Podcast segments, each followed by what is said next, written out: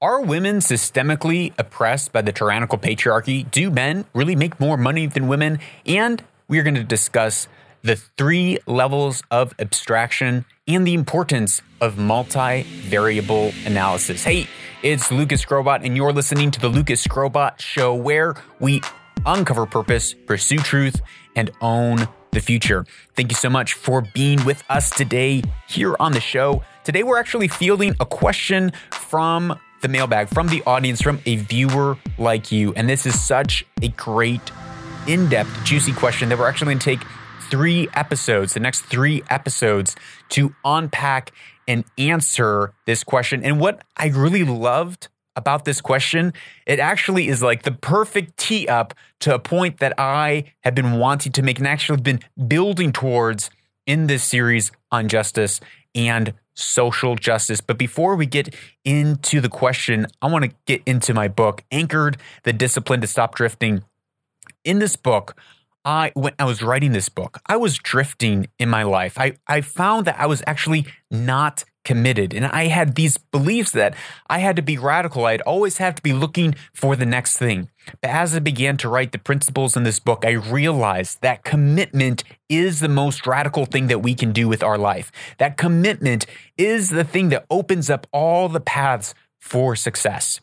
I see so many people who keep all the back doors and side doors open, plan A, B, C, D, E, that they never put enough time, effort, energy, and commitment into plan A, the, the thing that they were meant to do. So they're always bouncing from one thing to the next and never fulfilling their destiny, never reaching their goals, never building a legacy that can be passed on for generation to generation to generation. Commitment is the foundation to greatness. It is the foundation to build anything, whether it's our marriage, whether it's our fitness goals or our business, we must first and foremost commit. So, commit to reading my book. The link is in the show notes. It's a short 100 page book, highly actionable to help focus and anchor your life so that you can reach your goals and fulfill your destiny. Now, back to the show. As I said, Today, we're fielding a question from actually one of my dear friends, Aaron. Aaron and I go back probably from 2005, 2006. And uh, before I read his question, I first want to say, I have the utmost respect for Aaron. I can attest to his character, his his humility, his servant heartedness, um, his kindness. He is just one of the most amazing people that I have ever had the the the pleasure of growing a friendship with and spending a considerable amount of time with. Now, Aaron and I don't talk every week or every month or maybe even every year, but I definitely consider Aaron uh, someone who is a dear friend of mine. And as I said, the utmost respect and the utmost appreciation for him um, and his his uh, his character. So here is Aaron's question. Hey, Luke, I am a relatively new listener, but an old friend, very old friend. And I've been really fascinated with some of your episodes, especially when you dig into world history and connecting its patterns with current news. Thanks, Aaron. I love doing that too. It's some of my favorite things that I do here on the show. I had some thoughts come up as I was listening to episode 160 on social justice that I think could and should be addressed. I think that the many conclusions you drew are weak because of the examples and analogies that you gave were grossly oversimplified. I say this even though I agreed with some of your conclusions. It seems that you conclude that there are not unjust systemic structures which do hold entire groups of people back.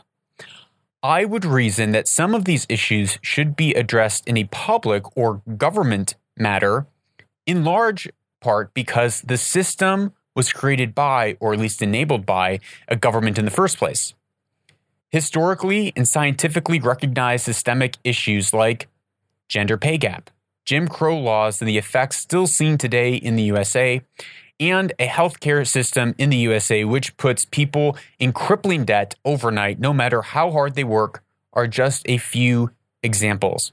There are incredible disparities that come about as a result of systems which have been put in place by ideologies and government.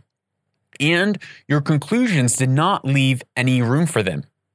Another point I want to bring up is that at the end of the episode, you talked about governments should not be in charge in helping people experiencing hardship, but rather this responsibility should fall to the church or religion. I agree with this. However, we have seen historically the church also act, religion also act as the oppressor when it has enough power. The church acts as its own form of controlling government and often has been responsible for enacting the same totalitarian evils as secular governments. I recognize that I may have simply misunderstood some of the things that you were saying, but the rest of your listeners may have misunderstood the same thing. So I figured I'd send a quick note. Thanks for what you're doing with this podcast. Big ups. Aaron, thank you so much for this question.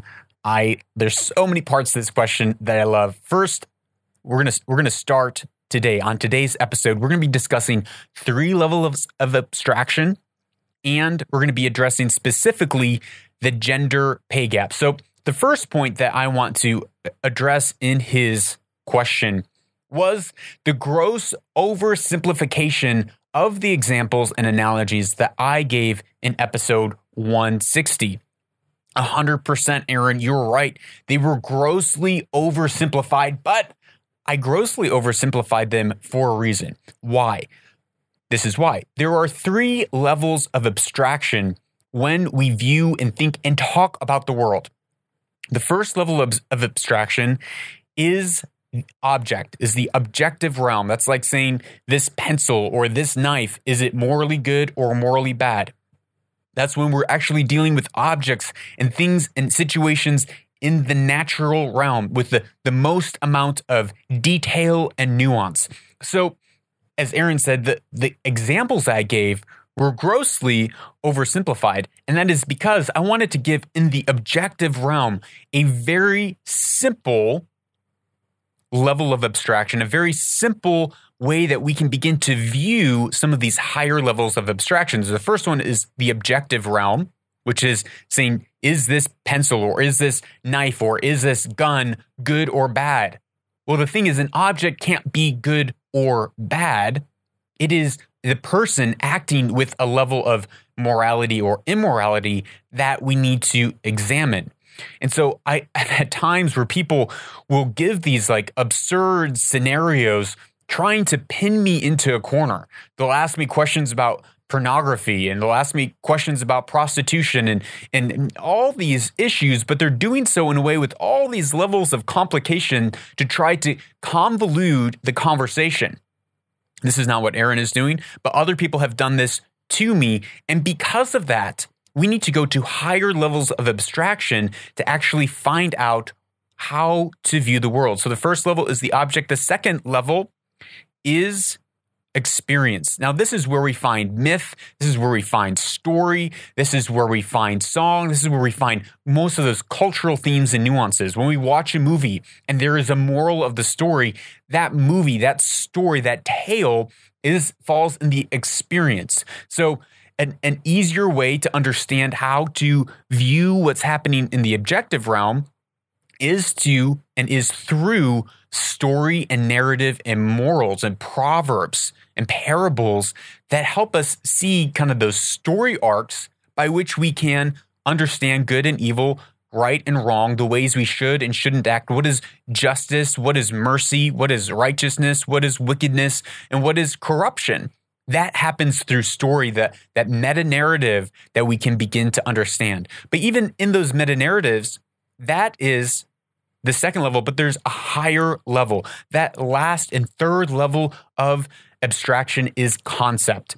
In the concept realm, that's where we find values. That's where we find morality. That's where we uh, find axioms and principles by which we live life. Where we have these really abstract ideas like justice, like mercy. And so, yes, I grossly oversimplified what's happening in the real world because it's not as simple as just two people working at a car dealership.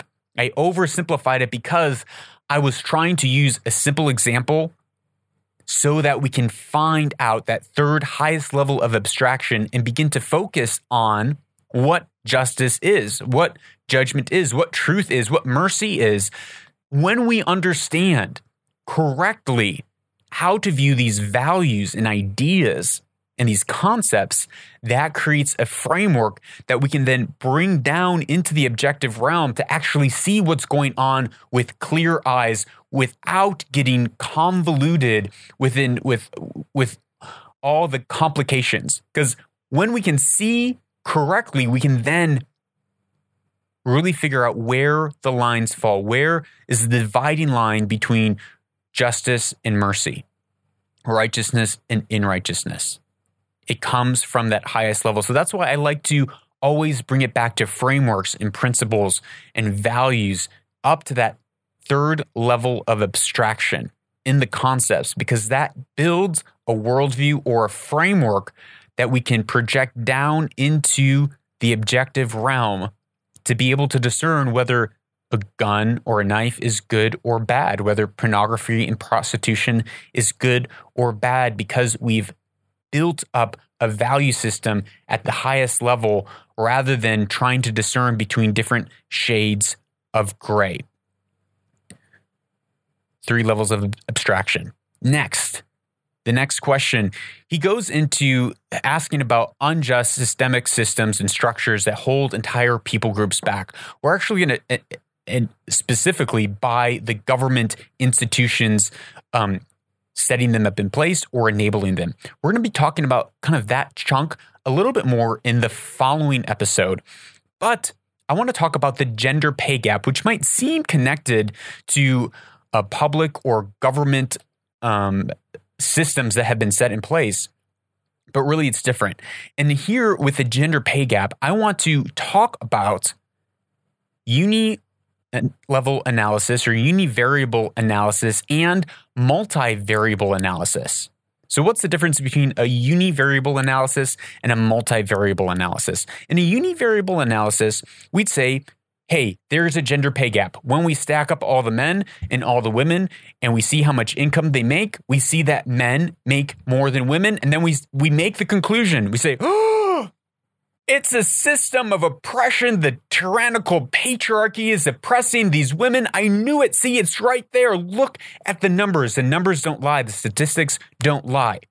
Another example of uni level analysis is saying, oh, in 2016, there was 466 white people killed by the police, but there was 233 black people killed by the police. That's almost 33% of people killed by police who are black, but they only constitute 13% of the population. See, it's systemic racism. They are targeting the black community. This is horrible. It's a corrupt system. Right? That's what happens when we're looking at a uni level of analysis. And we're going to get into um, the the blacks being killed by police in America in a moment. But first, I want to hit the question it's a very important question that helps us, one, see how to think beyond the immediate stats and status quo of what people put out there and say, because we have to remember that correlation does not mean causation. Correlation, just because two numbers are correlated, it does not mean that that is the cause. Being a man and being a woman does, is not the cause someone's gender is not the cause of how much money they make or do not make. If you have that one level of analysis, then sure, you're going to come to that conclusion. But we need to have multivariable analysis. So the first question is Are men and women different or are they the same? Well, if you look at the big five, the big five personality traits, which is neuroticism, uh, agreeableness, conscientiousness, extroversion, and openness or intellect, when you look at the big five, you begin to see that men and women are alike in a lot of ways, but they are very, very different in some extremely distinct ways that have a great impact on the choices and values that men have versus the choices and values that women have. So where are men and women the same? Well, they are pretty much the same when it comes to conscientiousness, which is conscientiousness describes traits related to self discipline and organization. Men and women, some slight differences. Women are somewhat higher, but they're pretty much the same. There's not a, a statistical variable that would say, wow, look how me- different men and women are here.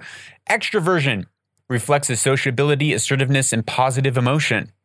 Again, there's some slight differences, but we're very similar uh, in the, the area of extroversion. Some differences, but very similar. Openness and intellect. Guess what? Men and women are very similar when it comes to openness and intellect. There is a slight difference. Women have been found to have higher scores than men on facets of aesthetics and feelings, meaning they're, they're more drawn to the emotional side, they're more drawn to the aesthetic side, to the people relationship side when it comes to openness and intellect, whereas men tend to score higher on the idea facet. So that is a, a slight difference, nuanced difference that's going to come in a little bit later. But where are men and women really different? Well, neuroticism. Neuroticism describes the tendency to experience negative emotions and related processes in response to perceived threats and punishments. These include anxiety, depression, anger, self consciousness, and emotional liability. So, women have been found to score higher than men in neuroticism, meaning that they have bigger and, ups and downs. They're more likely to, to suffer from anxiety and depression. But within that, men tend to score higher in the anger realm. So now that's one big difference. Men and women are very different when it comes to our level of neuroticism. The second one, which is very important, is agreeableness. Agreeableness comprises of traits relating to altruism, such as empathy and kindness. Agreeableness involves the tendency towards cooperation, maintenance of social harmony, and consideration and concern for others. Can you guess who scores higher in agreeableness? Men? Do you think men are are likely to have tendencies of cooperation and social harmony? No. Women women are much more, much more, and consistently score higher than men on agreeableness. And they're much more tender-hearted and tender-minded. So you could think, well, wow, that that is great, and that is great. I love that. Like women are awesome. They're amazing. My wife is definitely, definitely more tenderhearted. She wants to see that social harmony, that fabric of everything pulled together. But this is not an asset and a trait in the workplace, in competition, in jockeying, in, in, in working hard to get that next position and then fighting and going to your boss and asking for a raise every month. Hey, give me a raise, give me a raise, give me a raise. Men, we don't we don't have this, you know, want to have social harmony. We're like, no, I want to press forward. We're going to go to war. Women are like, oh, let's keep the peace because women are like that, they are not going to be as assertive in asking and demanding and pursuing the things that they want by and large. Now, that's something that women can learn. They can say, hey, I realize I need to become more assertive if I want to reach my dreams, if I want to get what is due to me, if I want to get that promotion that I'm fighting against Rick for, I need to go to my boss and I need to be aggressive to get the place that I feel like I deserve. Otherwise, Rick he's going to plow forward like a bulldozer and he's going to compete and he's going to do and ask the boss for that raise in that position, et cetera, et cetera, et cetera. So agreeableness is a big difference, a big trait that affects how much money a person makes. Okay, another huge, huge difference, an entire standard of deviation difference, which it's just massive, is on the level of our interests, the interest difference between men and women. And I touched on this a little bit of our differences in openness and intellect. Now, it's not that men are smarter or women are smarter, it's that we have interests in different things. Women are by entire standard deviation difference, and I'll explain what that means, are more interested in people, whereas men are much more interested in things or ideas or gadgets, where women are interested in people and art and literature. So, what does an entire standard of deviation of interest mean? Well, it means that if you are in the 50th percentile, you are like the average woman in interests in people. You are interested in people just as much as the next person. It's the average. You, in order to have that same level of interest in people as a man, you would be in the 85th percentile or higher interest in people as a man. And vice versa. If you are a, a man that's in the 50th percentile interest in things and gadgets, and you map that level of interest in things onto the group of women, the person that would have the same level of interest in things as a woman would be in the 85th percentile in the women category. This produces a huge difference in the fields that men and women choose to go into. And there are breakdowns and studies where they list all, and the link is in the show notes, where they list all the differences and breakdowns of how many men versus women are in certain fields. And we see that in childhood education. It's pretty much 95% of all young childhood nursery daycare educators are women. It's very hard for a man to get a job in that sector. In, in the social studies, in psychology, most of the people who fill those fields are women. Whereas most of the people who are 95% of bricklayers are men. Most of engineers, most of people in the STEM fields are men. Now, when you look at the difference in the STEM fields of men versus women, people tend to say, "Look, it's systematic racism. It's it's sexism. They're they're discriminating against women and keeping them out of the STEM fields." When really women are not as interested according to science in engineering than men. But when we want to create this equality of outcome, all of a sudden we have to literally force men out of STEM fields, which they are interested in, and force women into that. And we'd have to go to the, the daycare system and we'd have to force women out of those professions that they want to be in. And we'd have to force men into it to get a 50 50% equality of outcome. And those people aren't actually going to have the value and the interest in those fields. So we have to realize also that men go into jobs that are much higher risk, much higher risk of death. And because of that, there is a higher pay grade for those jobs. So we have to realize that not 50% of everyone's going into the same field. So here's this article by Dr. Will Farrell, who at one point was in the organization of women in NYC in the 1970s. He led protests against the male female pay gap, and he started to ask some questions about the male female pay gap. And the first question he asked was if businesses were able to get away with paying women less than men for the same job, wouldn't it make sense for a capitalistic business that wants to pad their bottom line to fire all the men and hire all the women because they could make more money? And if they didn't, wouldn't their competitor do it and put them out of business? So then he asked the next question well, maybe male bosses undervalue women.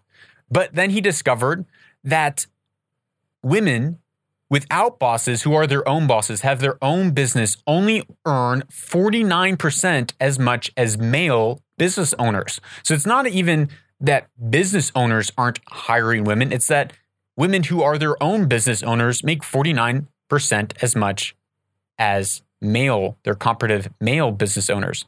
Then the Rochester Institute of Technology surveyed business owners with MBAs, and they discovered this that money was the primary motivator for only 29% of women versus money being the primary motivator for 76% of men. Women prioritized autonomy and flexibility. That is 25 to 35 hours a week and proximity to home and fulfillment and safety. Women were prioritizing and had values on different things than men. Men put their value and their priorities on making more money. So here, there is a value difference. We value different things as different genders, and that's a great thing. These contrasting goals were reflected in contrasting behaviors. Male business owners worked 29% more than female business owners and had been in business 51% longer, had more employees, and commuted 47% further to their jobs and to their workplace.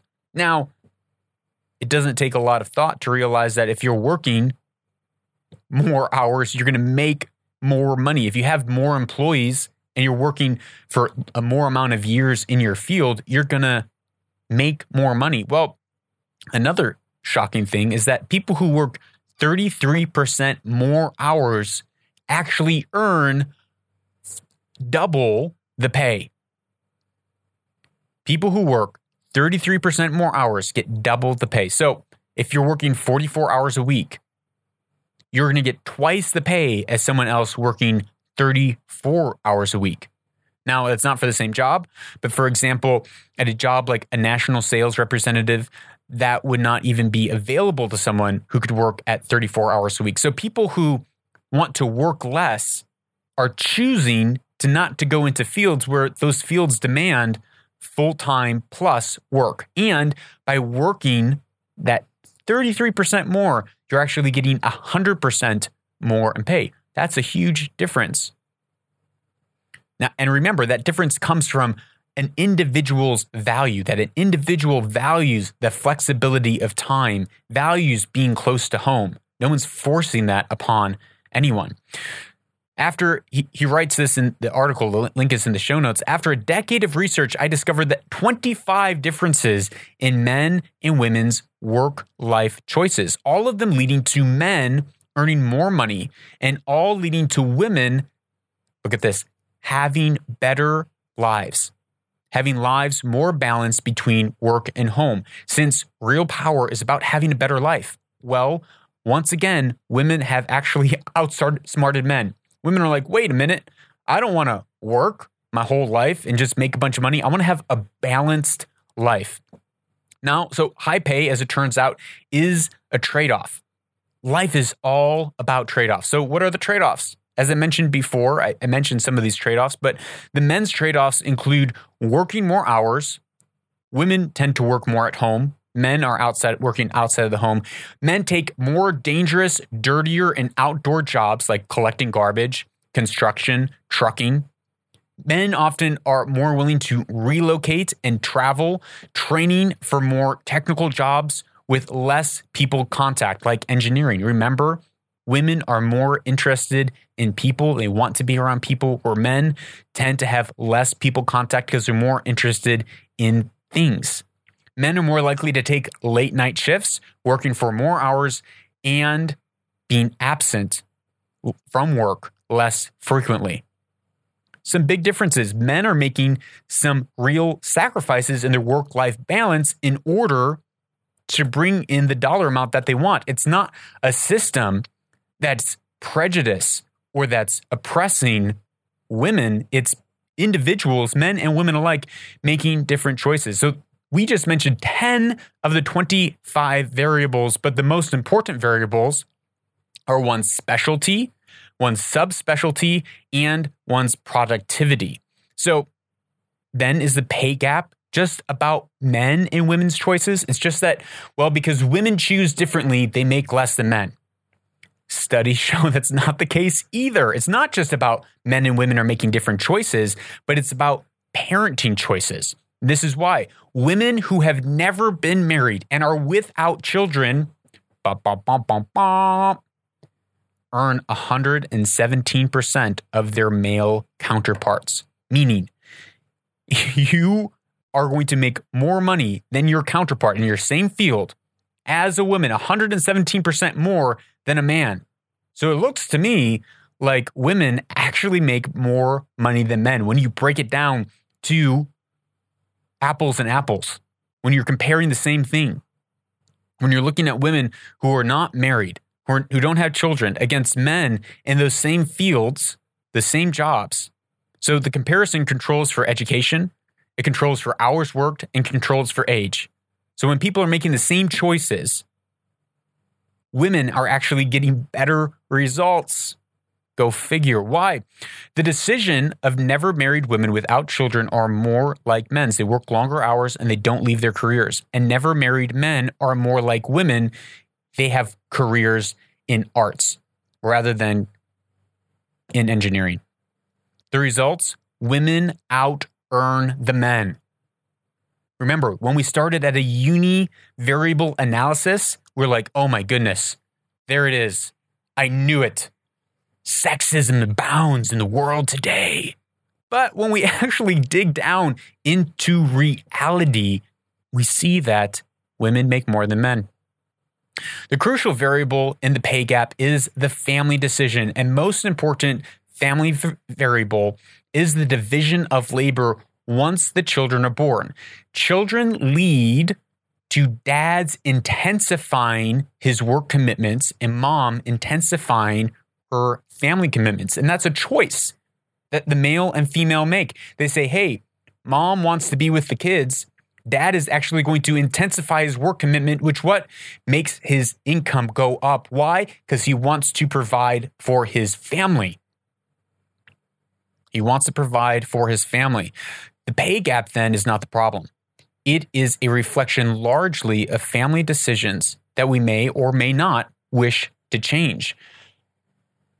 So now we can the law can still attend to discrimination. If there are laws that are discrimination discriminating against women, we should deal with those those instances. But we can't start with the assumption that a pay gap means that there is discrimination taking place. So, next question he asks Does the change in division of labor once children arrives imply that mothers are sacrificing their careers? Right? That's the argument. Well, see, it's women, they have to they have to sacrifice their careers to be with their kids. Where the men, they get to go on and actually even work harder. Not quite polls of people in their 20s find that both genders would prefer sacrificing pay for more family time. In fact, men in their 20s are more willing to sacrifice pay for family than women 70% of men and 63% of women. Next, the next generation might actually be having a discussion not of who sacrifices their careers, but who is going to be sacrificing being the primary parent because men more and more actually want to be around their families. They don't want to be at the job all the time. They want to be one of the primary parents. So he poses the question here. Dr. Will Farrell poses the question So, is the real discrimination against dads not having the option to raise their children? Mm. Next question Don't women earn less than men at the same job? right? That's the next. Well, okay, well, when, when women are at the same job, they're actually earning less than men. Yes and no. He says, for example, with doctors and the Bureau of Labor and Statistics in America, they lump physicians and surgeons together in the same category. The male doctor is more likely to be a surgeon and work in a private practice for hours that are longer and less predictable for more years when these various variables are accounted for, the pay is precisely the same. What appears to be the same job, quote unquote, doctor, is not the same job. Well, are these women's choices? When Dr. Farrell taught at the School of Medicine at the University of California in San Diego, he saw that female students were eyeing the specialties with fewer and more predictable hours like dermatology or psychi- psychiatry. Conversely, they avoided specialties with lots of contact with blood and death, such as surgery. So again, we see that we value different things and that causes us to go into different fields that, by the nature of the market, pays different rates. Okay, well, what about female executives, right? There, there's the next line of our female executives. They make less than male executives. Look, it's discrimination. Well, again, let's look at a multi variable analysis here. When we compare men and women who are corporate vice presidents, it camouflages the fact that men more frequently assume financial and sales and other bottom line responsibilities rather than human resources or PR. They are vice presidents of national and international versus local and regional firms with more personnel, more revenue, and they are likely executives or senior vice presidents. They have more experience, relocated more, traveled overseas more, and are considerably older when they become executives. Comparing men and women with the same jobs is still often comparing apples to oranges. However, when all 25 choices are the same, the great news for women is that they make more money than men when we compare and and and take into account all the 25 choices when they're all the same, women actually make more money. Nevertheless, is there still discrimination against women? Sure. If you have like an old boys network, you know, the country clubs are like, no women allowed. But let's remember, it actually goes both ways. In some fields, men are virtually excluded from getting hired as a male dental hygienist a nursery school teacher, cocktail waiter, or even selling men's clothes at Walmart. You can't find a job there. So it goes both ways. And a lot of it has to do with the jobs and the values that people want to have, the, the, the life that they want to have, their work life balance. So for instance, female engineers make 143% more than their male counterparts. 143%. Female statisticians earn 135% more than their male counterparts. This is an important distinction. Once, once we break past the, initial statistic and we say, okay, well, correlation doesn't always mean causation, and we start to look at the values and the differences between men and women, we begin to see, oh, maybe the system in America isn't so corrupt. It's not systemically sexist. It's not oppressing women. If anything, there's arguments to say that actually it's men that are giving women more privileges, not less. They're giving women more options. There is this misconception that men and women have been fighting and struggling against each other for thousands and thousands of years. That's this oppressive system of men fighting against women and, and oppressing them and using them. But maybe we need to reframe it and realize that the human race has been struggling against the forces of nature for thousands and thousands of generations. To press forward to better our children's lives, to forward the human race, to make a world and a life that is more secure for our children's futures. And maybe, just maybe, we are working together for thousands of years to see our children have opportunities that we've never had. Maybe these two individuals are doing everything to compromise on both ends to provide to see their children be able to succeed in the future rather than one group is oppressing the other.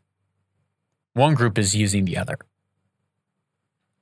The same thing goes when we looked, as I talked about, with with uh, systemic racism in police force. Right? You can look at a uni level variable and say that, well, in 2016, 466 whites were killed by police and 233 blacks were killed by police. That's 33% of police shootings were against black people when they only comprise of 13.4% of the US population. Aha. Systemic racism. But the moment that we just add one more variable of analysis, and we see that whites commit 59% of violent crimes defined as murder, manslaughter, rape, robbery, aggressive assault, and blacks commit 37.5% of violent crimes, mostly black men who comprise of 6% of the population. All of a sudden, we look at people in situations and we say, wait, if 35, 37% of the time it is a, a black person that's committing these crimes, that it would make sense that 37% of the time when there's a violent altercation between police and a, a, a criminal, that they're going to get shot. If someone's pulling a gun on a cop, they're going to get shot. And so we actually see that blacks are getting killed less by percentage of violent crimes by police than whites are. They're committing 37%, but are only getting killed 33% of the time, where whites are committing 59% of the crimes and getting killed 66% of the time. So all of a sudden, the moment that we add one level of, of, of analysis to it, we see that maybe there is more going on to the story than we thought. So, in closing of this episode, now I feel, and I know that it's not uh, 100%, but I feel like because of grievance studies, because of where we are in America, that there are large groups of people who are suffering, who are feeling pain, who are discontent in their life. And we are beginning to make up problems. It will, must be a system. It must be the system. And we're, so we're looking for things to blame. But, ladies and gentlemen, across the world today, there are actually codified laws that force different ethnic groups to get paid different amounts of money based on their ethnic groups. There's actually codified law that says women make X amount and men can make X amount. There's these, there are actually codified laws where there's actually laws set in place to pay and give different privileges to different groups of society. I don't want to call it systemic because oftentimes today, especially, that word is is referring to social determinism and saying that you do not have free will and you are as you are and think as you think because of the color of your skin, the home that you grew up in, and the language that you speak. And built into the language that you speak are these oppressive overtones and that colors and shapes the way that you think, and you can't help it. You don't have any free will. And because you are white, you are racist. Or because you are a male, you are oppressing females. And so I don't want to use the word systemic because it actually has a much larger and broader implication with it. But I do want to say that there are laws and rules and legislation across the world today that explicitly discriminate. So it's it's I find it somehow uh, confusing to me when in America when we have laws where we say you cannot discriminate and people are actually enforcing those laws, it's still coming up time and time again when the math and the data don't back it up.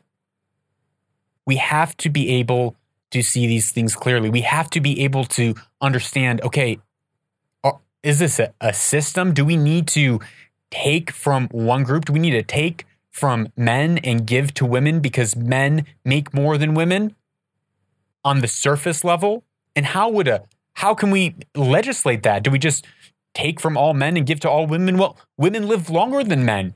Is that systematic racism? Is that systematic sexism that women live longer than men? Should we take a couple years off of women and try to give it to a man somehow? By understanding what true justice is, by we have to look at individuals' action, that giving each person what they are due